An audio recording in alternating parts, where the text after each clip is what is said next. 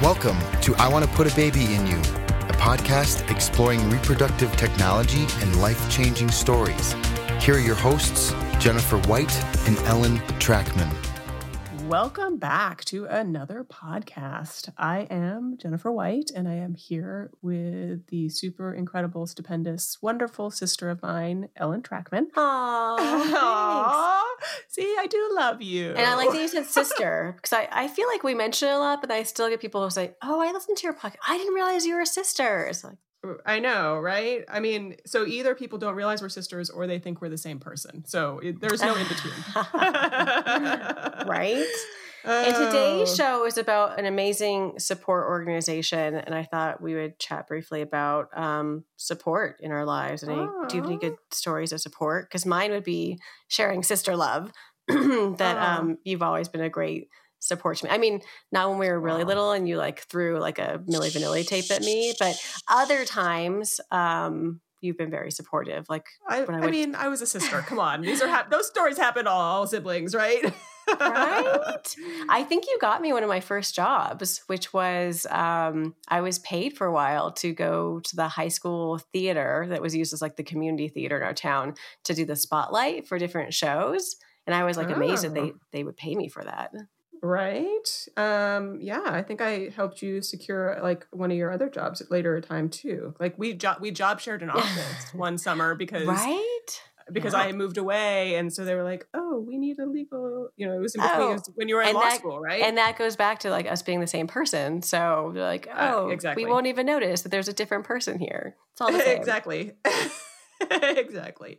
Yeah, no, I say having family and sister and support. I mean, even if it's like family that you make as your own family. I mean, I've definitely had I obviously I have family stories like you've come and sat with me when I've had to have surgery and things like that and it was always just nice to know that you're loved even if there's nothing you can do in those situations. Um, but I also have like tons of like God, people are just good in general. I'm just just going to throw that out there. Oh, I, like your positive feeling- attitude. I don't always feel that way. The people today. are good, but you're right. In today, general. today is a day of talking to good people and hearing about an amazing organization that helps those going through infertility. Welcome, Naomi and Jill from Uprooted to the show. We are happy to have two of you, not just one guest today, but two. So I know, double, it's exciting. double exciting show. Um, let's start by doing some introductions. Uh, Jill, do you want to start with telling us a little bit about yourself? Yep, my name is Jill Wolf. I live in Minneapolis. Um, I have two daughters and I'm married. And we went through many years of infertility before we were able to have our wonderful two little daughters and via surrogacy. So I'm excited to join the podcast and uh, happy to answer any questions. Awesome. Yeah. So let's do a quick introduction of Naomi, and I'd love to go talk back loop and talk about your surrogacy journey and things like that as well, just a little bit. So, Naomi, tell us a little bit about yourself. Hi, my name's Naomi Less. I am all the way over on the East Coast, far away from Jill, um, uh, in New York City, in Brooklyn. I uh, I myself went through a seven year, very biblical seven year fertility journey um, uh, where I kind of danced in the sphere of all different kinds of medical practices and different philosophies around fertility challenges. Um, ultimately, uh, was able to have a child through um, an egg donor and a very aggressive autoimmune protocol. Oh wow. Okay. Those are that's really that that's also an amazing like you guys have two very very different stories. So I think it's awesome to talk about each of your stories and then what's brought you kind of to the same same purpose together. So Mm-hmm. Jill, do you mind talking a little bit about your surrogacy journey as much as you're you're comfortable and, and kind of what what brought you to that and and briefly just kind of how those went. I know we talked a lot to people about how their entire journey went, but with two of you on here, we kind of have to do the shorthand version, I guess. right and sometimes people know pretty quickly and other times it's a long a lot of trying before they're really pushed towards surrogacy right, option. right. What what brought you to surrogacy? So we got married when I I was 30, my husband was 31 and I was a teacher and yeah, I always knew we wanted to have a big family. And so we decided my husband's like, "Well, let's wait a little bit of time." So I was like, "Okay, we'll wait 1 year and then we're going to have, you know, one one child when I'm 31, one when I'm 33, one when I'm 35. You know, it's going to we be love perfect. we Like, love mapped the out, planning. right? We love the scheduling. Right. it always works out. right exactly um, so then we uh, you know we start we started trying after about six months i started getting pretty nervous like i was like i wonder if there's something wrong so a friend of mine suggested that we go you know just go to a fertility clinic and check it out so when we went there they were like you know everything looks good um, i don't think there's any problems just you know keep on trying for a little bit but if you start to get worried and you really want to fast forward this process i mean you're still young enough but you know, we'll we'll move you on to Clomid, which is you know kind of the most minor type of thing. So about three months later, I was like, okay, I'm ready. I'm ready to to do that. So we went through four rounds of Clomid. Clomid is like does crazy stuff Wow. to your I, emotions. I was going to ask some people. I, I was going to ask that exactly that question. some people Yeah. are like, "No, it's totally fine." Other people are like, "Oh God, I was insane." yes, yes. well, and then it's just the process of you're going to the doctor so many times, and then you know you're you're Yeah. waiting to see. You're kind of on this like uphill roller coaster where it's like, okay, you gear up for this month. It's going to be, a, you know, you're all excited. Everything's going to go well, and then you have that two week wait, and then you know, and then you find out you're not pregnant. So it's like this. and you're on the downswing, and then you have to kind of get back up on the horse and do it again. So we did that for four months, and, and the doctor could sense that I was getting pretty. Like I was like, "Uh, "What? What is? Why do you think it's not working?" And he's like, "You know, Joe, sometimes it, it's just I don't know. Sometimes it doesn't work. It's you know, ultimately, well, what he said is, you know what, Joe? The only people that get pregnant really fast are sixteen year olds whose boyfriend's name is Vinny. Wow, I love you- that. sorry, did your doctor really seriously say that? That's horrible. Quite honestly. We'd like to apologize to all the Vinny listeners. I know, there. right? totally. So he, meanwhile, it- like, you know, the, the 16 year old and all of my friends, because we all kind of got married around the same time and, you know, slowly but surely they were all getting pregnant.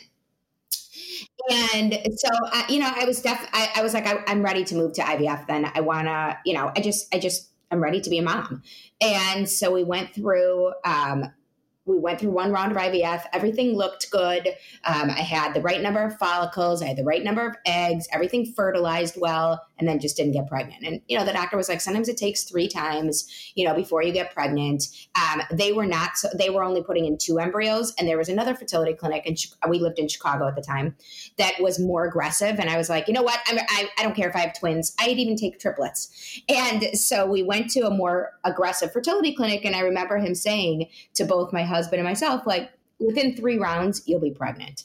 And, you know, there's a 90% chance you'll be pregnant. And I was like, great. Wow. So we went through the first one. Again, everything looked good. We didn't get pregnant. Second one, everything looked good. We didn't get Sorry, pregnant. since you mentioned multiple embryos, how many embryos were you? Because because I'll be honest, like in in right now, in like the past like three, four, five years, it's like trending towards only single embryo transfer. Yes. So you talking about like them always doing more than two, and then you going to even more aggressive. How many were you transferring? So they were transferring. They started at three and then they went all the way up to five. Wow. And how Yeah. long ago was this? This was in, well, my, my oldest was born in 2006. So this Okay. was probably like between 2002 and 2000. Okay, and that's in the realm of when that. Yeah, that makes sense now. Okay, perfect. Yeah. Uh, so you know, and and listen, I mean, I have friends who got pre- a friend of mine got pregnant with. They put in two embryos in one split, and she had triplets. That comes with its own slew of problems. So, right. you know. I I remember her saying when when her triplets are born, like just be happy you have a singleton because it's you know now I'm just worried all the time because they were born so early. So anyway, we um, you know we went we went through this process. Eventually, uh, we went out to New York. They, the doctor was like, "Listen, we're not sure what's wrong, but Cornell in New York has has more." I was in the unexplained category, and for me, I'm you know a person. I, I just I was like, I need an answer. Like if we're gonna you know move on to to something else, I I. I feel like I need an answer as to what's wrong here. And they said, you know, New York has more protocols. They cultured the embryos in your endometrial lining. So it was kind of like a more natural environment. Uh, So we went out there, the same thing. We it was it, we went through the exact same thing, and the doctor was like, you know what, Jill, you just have to give it a little bit more time. But we were in the process of moving from Chicago to Minneapolis. We couldn't just come out to New York for you know a, a month at a time. So we moved to Minneapolis and we did, um, you know, we did a few, we had extra embryos. We did fro- a frozen transfer.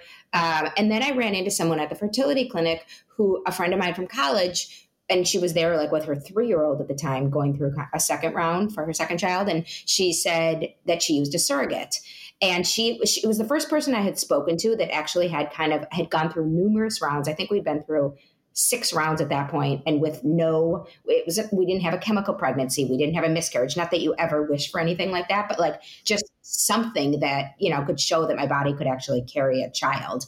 And she had a similar situation and they used a surrogate and were successful. So i said to my husband before we move on to the adoption process because I, I, felt like that was our next option. At that time they didn't really have egg donor you know an egg donor wasn't us that was an option. And so I said, before we move on to that, I would love to see if we can, you know, if we can have our own child or like a biological child. And so we ended up working with an agency and met like two two different women and you know it fell through. Anyway we met that we met our third surrogate who's like sorry i'm doing i do the numbers in my head all the time. I'm like so six rounds of ivf your, of transfers yourself. How many embryos did you go through during those six rounds? Sorry i'm like just adding numbers yeah, here um, let's see. One two i would say in the 20s oh so six so six rounds to your transfers yourself 20-ish embryos three gestational carriers at this point. Okay. Well yeah exactly to meet. Yeah and it was right, like you right, know right. And, and, and, i was a person who like a lot of people kind of take breaks. I was like go go go. Like i just want i was just like well we'll do we'll have to do what we need to do. And so let's move on to the next thing and next you know the next thing. And i just i didn't really take any breaks which in hindsight you know would have been nice if i could have enjoyed my my time child yeah. free for a little bit longer. But i just kind of got on this like path where I was like, I want to do whatever I can. It's hard. I'm ready to be. No, it's hard. Yeah, super hard. So eventually, so we we went to Chicago. So at that time, um, Illinois and Massachusetts and California were like the three states that had really good laws regarding surrogacy. Because we already had a, a, fertility doctor in Chicago, we decided we wanted to be able to find have a surrogate that could deliver in Chicago because otherwise you go through a whole, you know, adoption process once the baby's born. But there were laws um, that that where you could actually be on the birth certificate in in Illinois. So we wanted someone who would be able to deliver in Illinois, and plus we had some you know additional embryos, and the physician we had was in Illinois. So we met, and our the agents, the surrogacy agency that we were working with was in Illinois too. So I remember we met our surrogate Megan at an Applebee's with her husband. And immediately, it wasn't even the questions that we were asking. It was the the relationship she seemed to have with her husband and most importantly the kids so you have to go through all this very uncomfortable things about like you know you know how much money someone will get if they're on bed rest and all these really awkward kind of conversations when you're trying to really just get to know somebody and i remember that she said when it came to uh, she said you know I, i'm not really interested in maternity clothes or you know all these other things is not so important to me but if i am on bed rest my most important thing are my kids she had three kids at that point that were like five, three, and one. And she said, mo- the most important thing is that I had good, you know, help for my kids. And right there, I was like, that's the kind of person I want, you know, carrying my child. So we, you know, right there, I, I turned to my husband and, and then I said to her, listen, we would love to love to work with you if you if you want to work with us. I mean, I'm not expecting you to give any answer right now, but you know, she just she and her husband just kind of laughed and then they walked away for a little bit That's and then awesome. came back and they were like, we would love to work with you too. So we went through our first, you know, our first round, and she Aww. had a chemical pregnancy. And then at that point, you know, the doctor was sort of like, listen, again, we it's not like a lot of people go into surrogacy because they have an issue with their uterus. In my situation, we we just didn't really know what it was. And he said, you know, Joe, if you if you really want to have if you want to be a mom, I think you should start an adoption process also. And so we did start the adoption process and wanted, I wanted to make sure before we did the next transfer, we had, I think, two transfers in our contract. I just didn't have it in me to do any more than two.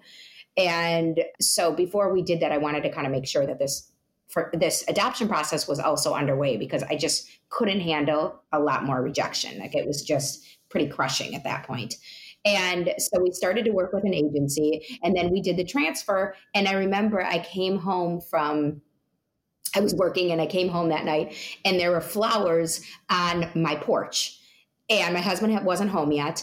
And I look at the flowers and I was like, and I read it and it, there was a card with it and it said, Congrats, mommy and daddy, I'm on my way.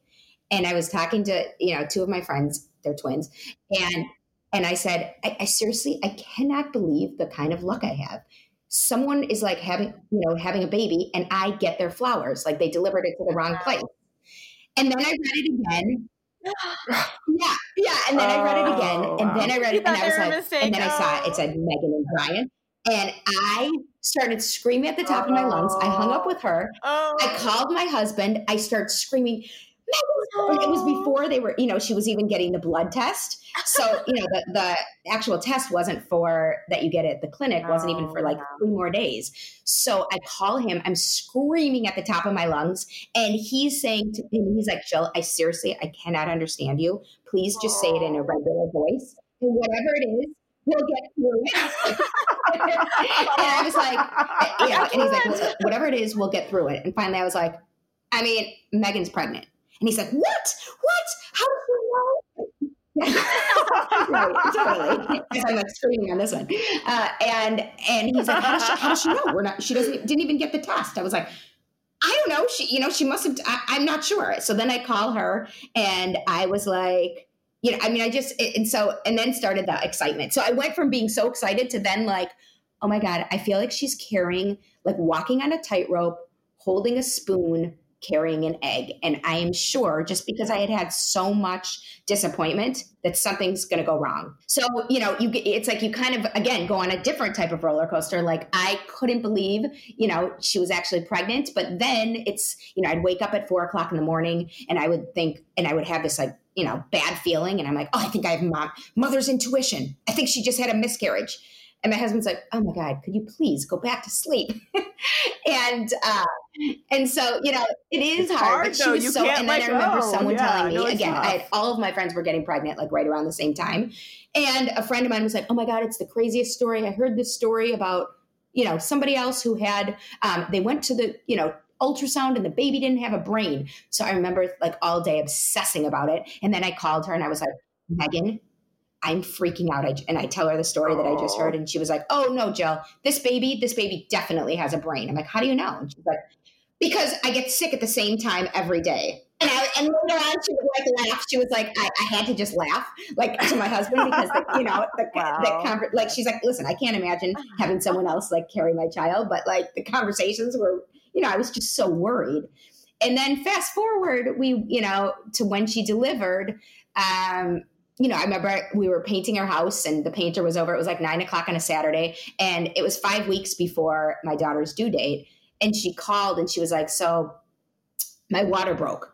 And I said, Okay, okay. Well, don't worry, don't worry. You know, and she's like, I'm not worried. She was so calm during the entire thing. She's like, and we're gonna go to the hospital and uh, you know, you you meet us there. And don't worry, I won't have the baby until you until you're there. So we're you know, so I was like, it's okay. If you have to have the baby before I get there, it's you know, as if she had any control for that really.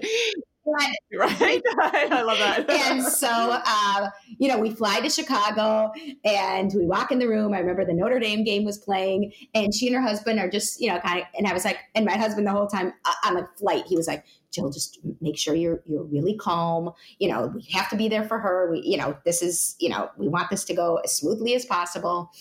Anyway we get in there and i was so calm that she was like jill it's why are you so calm and anyway, everything went fine. The um, our daughter was delivered. My husband got to cut the cord. Um, I, you know, it, they put the baby right in my arms. And she said she, and then she, and we both stayed at the hospital. It was so nice. They let us stay at the hospital too. And the next day, I was speaking to, I, t- I, sp- you know, was talking to her, and she was like, "Jill, I have to say, I've delivered three of my own kids, but to see the look on your face when you held Eliana for the first time is something I will never forget. It's it's like you gave me the biggest gift for letting me um, carry your daughter for you know eight and a half months. We we have heard gestational carriers describe that as the crack moment Oh. and why they want to do it again. They're like that moment. Yes. Right? Yeah, it was just right. like And that's why they she's wanna do it again. Incredible, Yeah. incredible, incredible human being. And six months later, she called us and she's like, "Listen, if you want to do it again, uh, we'll do it again with you." So we were like, "Great." And so, you know, the second journey, I, I don't know how much you want me to go into the second journey, but it was not easy either. And we went through another like two and a half years of of trying to have our second daughter. And then our second daughter was born with, you know, she also was born early, but unlike Eliana, she had a ton of different issues and was in the hospital and uh, you know got transferred in the middle of the night to like a you know a more higher acuity hospital. She had total respiratory failure anyway she's and so megan was like listen i'll donate my milk. I'll do whatever i can. Yeah she's just she's like she's truly our saint. I mean, she's like our angel, and we are super grateful, grateful now to you know to have two wonderful girls. They're very close, and you know, I look back on that journey and I just, I wish I could have had more faith. I think my husband always believed some way, somehow we were going to be parents, and I just couldn't. I just, I just didn't see how that was ever going to work out for us. And it left me feeling so lonely, so um, disappointed, so, you know, there, there was so much shame attached to it, so isolated because nobody really talks about it. And I, I feel like, you know, if there's something I can, if there, if there's one person out there that I can even help by bringing this and, and more normalizing, you know, surrogacy and um, fertility in general, there's so many people that go through it.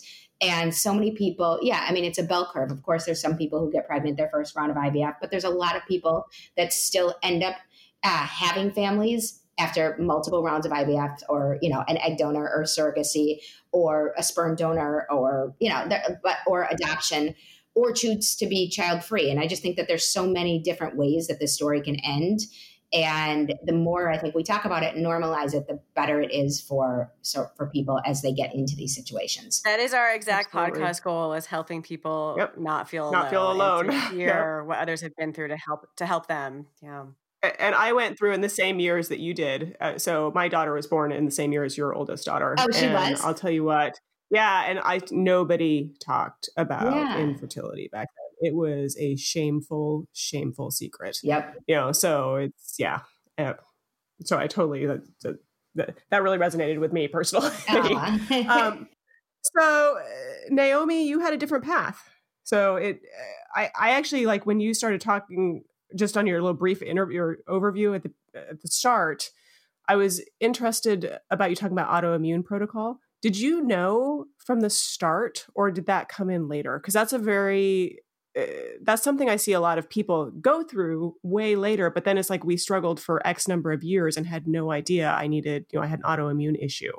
Um, was that how did your journey go for that? I mean, it, it's the kind of thing where, you know, Jill, when you were talking about, I wish I would have known X, right? I wish I would have had more faith, or I wish I would. It's like gosh, I wish I would have been educated around the different ways that the medical community approaches fertility. Yeah. like, and the three schools of medical practice around fertility, both, you know, OBGYN, which is really like, we're going to solve this problem. And it has, it's a systemic problem that like we can solve either through surgery or drugs. And yeah. then there's the endocrinology a- aspect of this, um, which has to do with your endocrine system. And then there's, and then there's the autoimmune and that's the least, um, it's the newest in the field. But I think in terms of like Jill, with your saying, I just want to know an answer, like that that was the answer. And that that ended up being the answer. And that came endocrinologist, yeah. Five, six years. So wow, would that have been great to even know that that field exists? And the only reason I knew about it was because my friend um, Amy Klein, who's a very um, well known writer on this topic and just came out with a book on this and wrote for yeah. the New York Times mother blog, she was like, "You really need to go see X person." Because they're going to they're going to do completely different kinds of testing.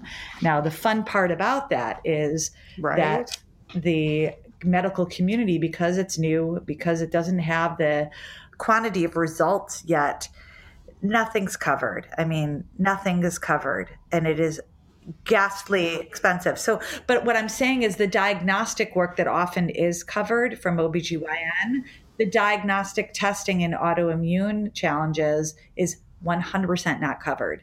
And to run a panel can be like $6,500. Like that is outrageous. And I do want to say, like the person I ended up going to, um, was one of the few people in the field. Um, Jeffrey Braverman was one of the few people in the field doing this work around Oh, yeah. recurring miscarriages and really uh, addressing the autoimmune system. And he tragically just passed away. And and and so no one like all of his and he was a research Wow. as well as clinician. So that is a Right, yeah, I that a massive yeah. loss to the field, to hopefuls, to you know, and you know, not to mention to his family and friends and folks that were working with him. So I just wanted to honor his memory and have you know Yeah, share my absolutely. deep gratitude. Um, Yeah. So so you mentioned miscarriages. So do you have an, a kind of a different path story? So Yeah, were I you able do. to get pregnant and just not carry them fully? Yeah. Um, well, you know, I started at a late at a later um, age. Um, you know, I was immediately immediately labeled AMA, not American Medical Association, but advanced- we know the AMA label very well. Yes. so advanced. You know, so it's it's not even like the stigma of oh my god, I have to do this, but now I'm an old person, right? So oh, thank you very Right. much. Thirty is Right. not the new twenty or whatever. I know, right? You're like, come on. So so even just walking into the clinic and just having labels like laid on me immediately was really really challenging for me and for my self-esteem and for my self-punishment and just I'm I'm to blame, I'm to blame, I'm to blame. You know, it's like all those messages, the internalized message, why'd you wait so long? You've been married for 3 years. Why haven't you been doing this? You know, or whatever. Right. Why didn't you start the second? Why didn't you start two years in advance? You Exactly. know, come on. You know. And so um, I was I was diagnosed with quote low ovarian reserve, which is basically like not doesn't matter. Like it doesn't matter because if you don't have a lot of eggs, it doesn't matter. You just need one, and that's eventually where I got to with um, an incredible fertility specialist. I ended up going to, but I did the big clinic route for a while. Imme- They immediately started with an aggressive treatment. I was able after two rounds of IVF uh, we did IUI, a couple rounds of IUI first, and then after the second round of IVF, I did get pregnant. You know, I had like all sorts of spiritual vows to myself. I'm like, I'm going to be pregnant before I'm 40, and I was. I was pregnant on my 40th. You know, um, 40th birthday. I was actually pregnant, but I did not. I lost the. I lost the the baby. Um, the baby's heart stopped. We did testing on it. Um, it was around almost 12 weeks, and we did testing on it, and um, and it was nor- it was normal, normal chromosome. So who knows? So who knows? So you know, I also have a brother who's an OBGYN. So I was like on the phone with him every single day, like texting, chat, you know, like I don't know how people who don't have siblings who are OBGYNs make it through any of this. Right. You know, I realize that I have an enormous amount of privilege and access, like to be able to call it or text at any point and just ask questions. So the other piece of this was that I really, you know, I'd made a vow to myself, and I think that's the piece, the piece of this I would like to share of my story is, I, I made vows along the way. So I made a vow to myself when I was in my early mid 30s like i'm going to let go of the need to have a child from myself. It was basically like i wasn't partnered. So okay if i'm not partnered i could either go crazy on dating sites and try to like like make my full-time job being finding a partner which many of my friends did and there's no shame in that. It was a goal and they met that goal. Or i can let go of the idea of like that this baby has to come from me from my body from my genetics and I will let go of that because I know I want to be a mom, but there are many pathways to being a mom. So I actually made that vow to myself in my early 30s, and little did I know that that I would be like fulfilling that vow. So Yeah. I always thought about that when I was going through this of like the promises that you make to yourself and what you're willing to let go of. The other piece of this is aside from all of the medical pieces, I, I mean, just you know you you're you've been through this you've done this work you're you're talking to people you're doing a podcast. Every every sentence that either jill or i say has 17 layers to it. So if i say Right. all the meds i needed to take well everything in that process of like how do you get the meds? How much do the meds cost? How do you administer them? If you're a mm-hmm. single person trying to have a baby, how do you put that progesterone shot in your butt when it's seven feet long of a needle and you have to do that by yourself? Like, there's so many pieces to each one of these steps that have Right, both and the emotional cost. that's what I'm and, you saying. know, that have emotional and and socioeconomic and all different kinds of costs to this too. The good news about this is that I do not like to suffer alone. So, so I was very vocal about what how what I was going through when I was going through it, and I shared openly um, in you know in the cyber community and with friends and family because um, I needed that support. But I also did it knowingly because I'm a religious leader and because I am a leader in my community. I know that when I put stuff out there, that if I put it out there I'm going to get flooded with responses. And what would happen is I would get three types of responses, and I'm sure you're going to chuckle at the third one. The first type of okay. response, I'm already I'm waiting for it. The first type of response I got was like, "Thank you for seeing me. Thank you for seeing me. Thank you for sharing your story because I feel seen." Right? I don't have the courage or the wherewithal or the desire or um, what fill in the blank to share my own story. And by you sharing, I actually feel like the world is seeing me. So thank you. The second is I need advice, like help me, mm-hmm. resources, connection, you know, like w- whatever. How can, you know, can you help me? The third piece is I got tons of advice. oh yeah. well, if you only just go have, have a bottle of have wine, you tried relaxing? Relax, I heard totally relaxing. fine. All that relaxing, right? so I will share with you that what you two just did, in perfect. I mean, literally, I could not have, I could not, I could not have scripted it better. Is actually a scene in a performance piece that oh, we created. I'm skipping wow. a little bit. Um, it's actually a scene in a per- performance piece we created called Trimester: Jew- uh, Jewish Fertility Journeys Out Loud um, that we crafted and co-wrote and co-designed with um, one of the founders of Uprooted, Dahlia Davis, based on real life stories, as you can imagine. So to me, it was like I put myself out there and I made a second vow, which the second vow I made, and I think Jill, I told you this when I met you, with um, the second vow that I made was I could not believe how many people had been impacted by this and hadn't talked about it or I didn't know their story. I didn't know, I didn't know, I didn't know, I didn't know, right? So I said, all right, I'm going to this is an issue that I'm going to work on because the isolation, the alone and we we already suffer from aloneness in this society right now and then triple that by the vulnerability that comes with fertility journeys. So I made a vow to myself that I was going to stay on this issue no matter what happened. So what happens often and I, I credit both of you with this podcast what what happens often is that when you finish your fertility journey whatever the outcome is if you decide you don't you know you're not going to move forward and you're not going to have children you don't want to touch this ever again. And if you decide that you're going to have children all of a sudden your life is consumed by i'm a new parent. Wait what?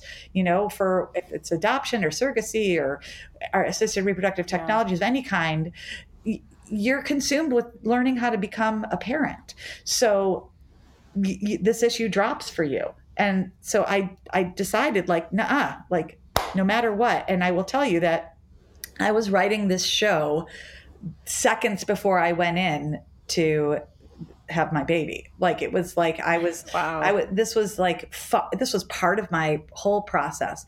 So what ended up happening was by the time I finally got to the immunological protocols, I had I mean, I lost count. I think I did 8 IVFs. I believe I did maybe somewhere around 6 to 8 IUIs we skipped Clomid. I mean, that was not even like, ha ha ha, that's child's play, you know, like that.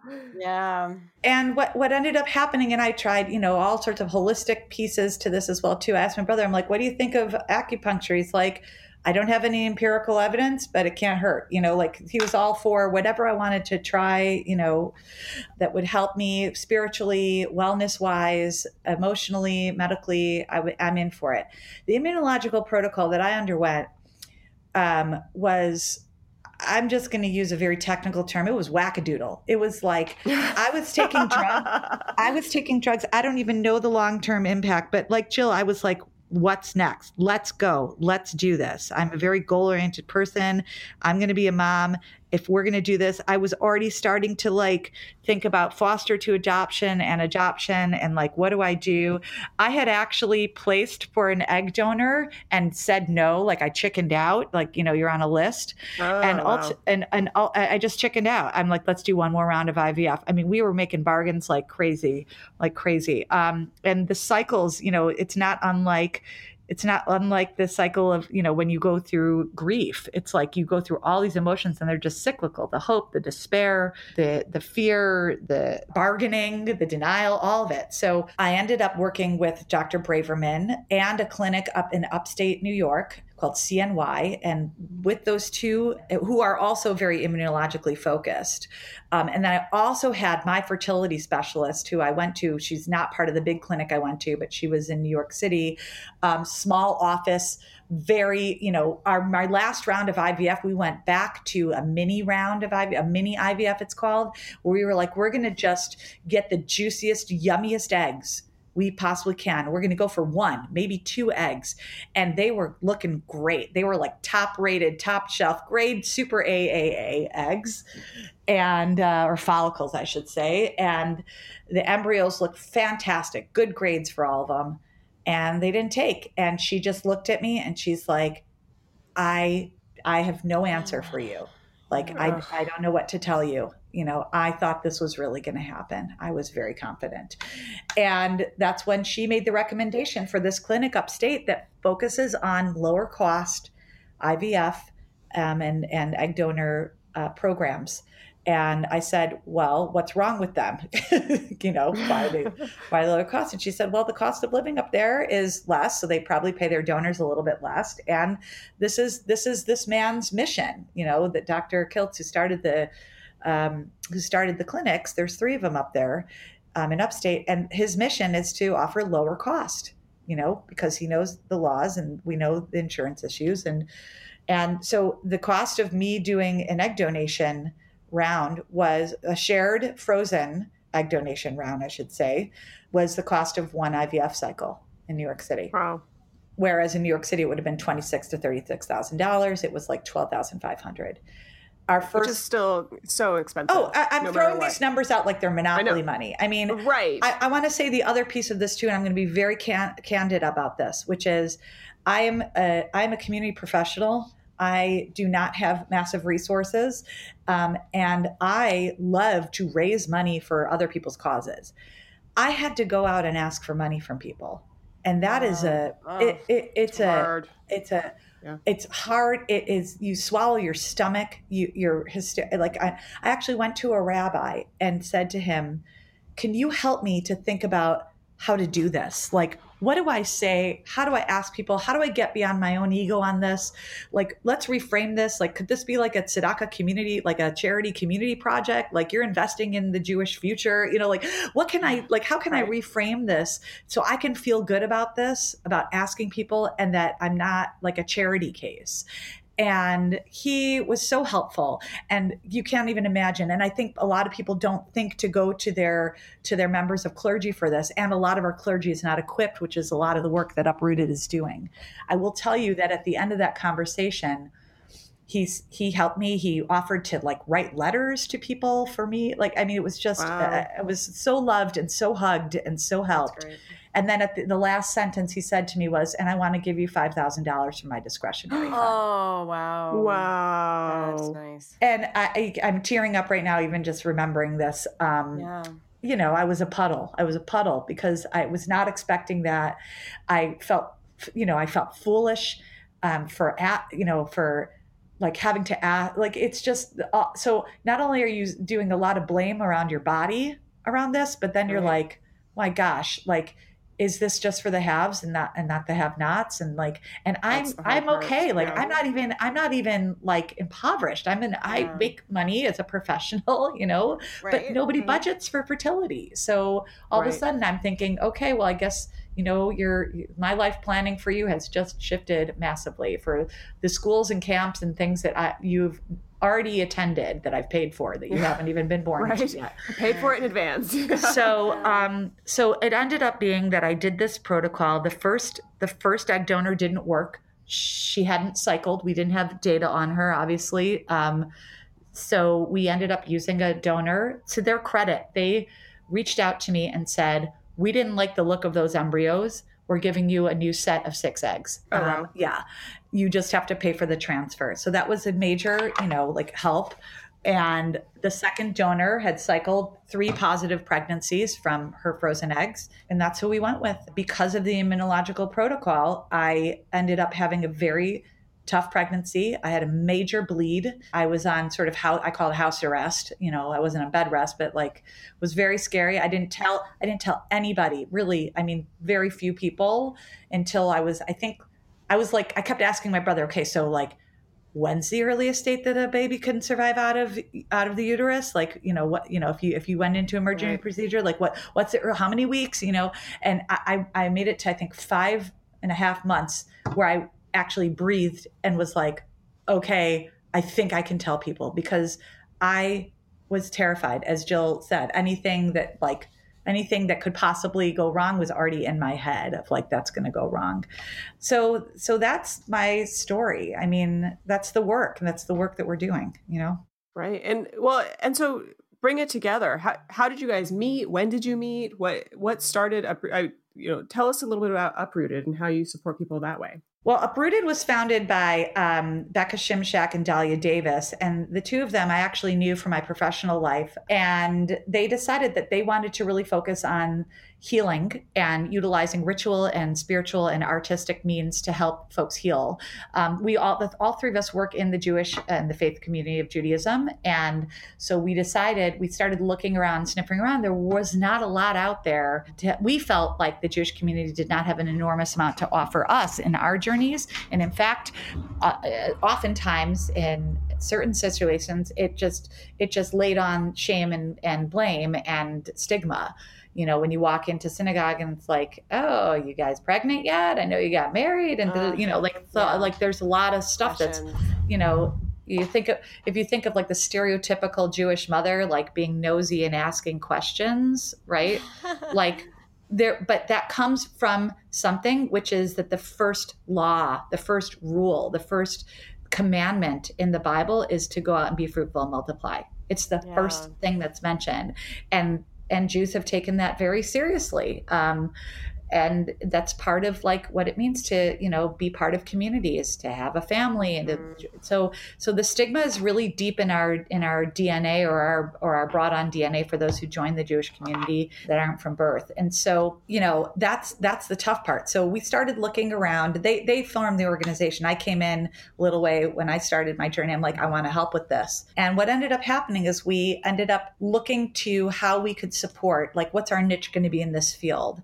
And with our expertise, we felt that we really could. I have a, a lot of expertise in training and facilitation. Dahlia has an enormous, and in Jewish text um, and spiritual ritual work, Dahlia has an enormous amount of text knowledge and healing and spiritual work as well too um, and we decided that the content that we could really provide would be around helping clergy and volunteers and folks uh, within the jewish community understand not just the do's and don'ts of like what to say to people, but like how to really be proactively putting this on the map so that people felt like the Jewish community is a place where they could actually go to and feel comfortable. The second piece of this is how folks in the community could, you know, so much of religious work is based around families and programming. So what could we do to help people you know participate in community life that wasn't necessarily family focused all the time mm-hmm. and so mm-hmm. we created this program called the roots program which is a seasonal program around jewish holidays and celebrations where folks who are struggling come together and like learn with a spiritual advisor or participate or celebrate knowing that they're not going to be surrounded by like toddlers at a you know at a synagogue event. So is that local or that's a program that clergy locally can use to have so we're a national we're a national program and we're going community by community. It is a lot of groundwork and jill this is a good sure. place to tap in. This is you know for example we're entering into the minneapolis community. There's an enormous amount that you have to learn about the community. What are their resources already? What's on the ground? What are the community organizations that are there? What is poised for leveraging for more work. What, what do people know already? Um, what kind of funding is in place there? The idea is to bring in our, our performance piece trimester as a catalyst to launch programming that feels right for that community and so jill is one of our one of our co-chairs of bringing Trimester into the Minneapolis community. It's been doing on the ground work to help promote the work that we're doing, which will be around these small roots groups, around potentially leveraging funding that's already in the community to up train clergy and chaplains and folks that can be helpful, and to really bring an address to this work in the in the Twin Cities, I should say. It's Minneapolis and St. Paul. Got it. Uh, what can people do to connect or help with with the cause?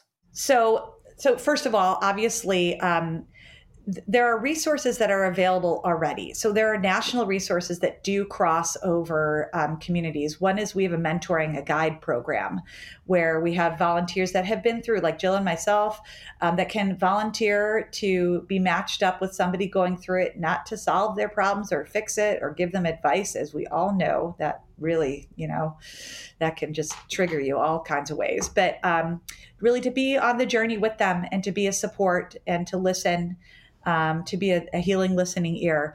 Um, and so anybody can sign up for that program and anybody can reach out to be matched on that program at our website, weareuprooted.org. And we'll we'll link in the description as well so people can easily find that.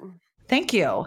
And the other piece is like getting the word out. If um, you know, certainly we love to partner with folks, but if you are if you are part of the the faith based community of Judaism in your community and you feel like there is a need for this program, to certainly get in touch with us because this is what we right. do. We come in yeah. and we help you to help yourselves. Um, yeah. And certainly, if you're in the Minneapolis and St. Paul area, and this is the performance is built not just for people who have either are struggling or have had fertility challenges, which covers ev- everybody, every yeah. race, every ethnicity, every sex, every mm-hmm. gender, um, every socioeconomic level. Like the, the performance itself touches upon as many of these different kinds of identities and situations, whether they're couples or, or uh, individual folks who are trying to become parents.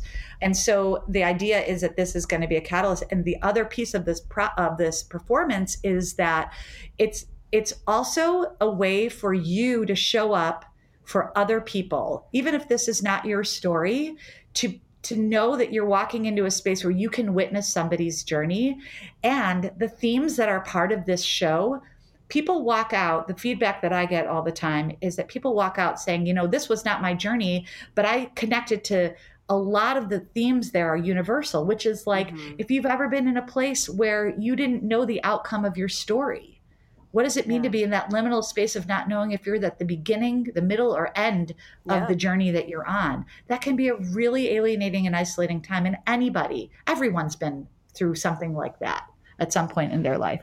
So a lot of this stuff is universal themed.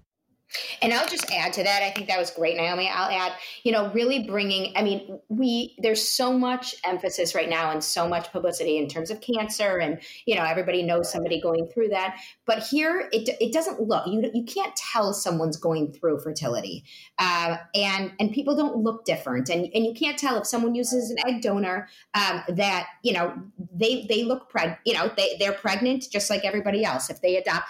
But, but to bring understanding and awareness awareness to this disease, if you will, uh, I think is really very important. I think there just needs to be a lot more um, education brought to it. Friends and family, they don't know what to say. You know, they they do they ask obviously you know questions, but they but they really and, and maybe inappropriate questions at that, but but they really just they want to know and and we want to be able to empower both families friends and the people going through this to feel more comfortable and not to feel so shameful and isolated during this process. I think that you know uprooted has done a really good job that they've they've done this they've developed this in boston in new york now it's coming to minneapolis and you know there's lots of uh, uh, many many communities can and will benefit from this. So the more people that we want to get on the ground uh, you know helping with this is phenomenal. And there's lots of different ways you can there's lots of different ways you can do it. Like for example my my background is marketing and sales and so i'm helping you know really get the word out there. Helping doing some publicity for this. And so i think that there's a variety of different ways um, people can people can be involved Naomi, Jill, uh, we are so incredibly grateful for you for sharing your stories and for this amazing resource and support that you're bringing to others in the community. So I just want to thank you so much for for coming on with us.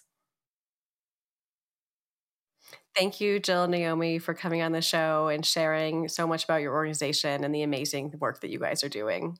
So, so uplifting to talk about people who are supporting and just outreach and really getting the word out there. So it's really lovely to hear and see. So, but thank you, as always, speaking of support and uplifting and love, to our incredible team that takes such wonderful care of us and makes us feel loved, to Lexi and Tyler and Amanda, and of course, huge thank you to Chris at Work at Bird Studio. And if, if you all want to make us feel loved, then then leave us that review on iTunes or or check in with us on Facebook and, and leave us a message there. So um, hugest thank you of all, though, to all of you who listen and who support us through all of this and letting us help people tell their stories.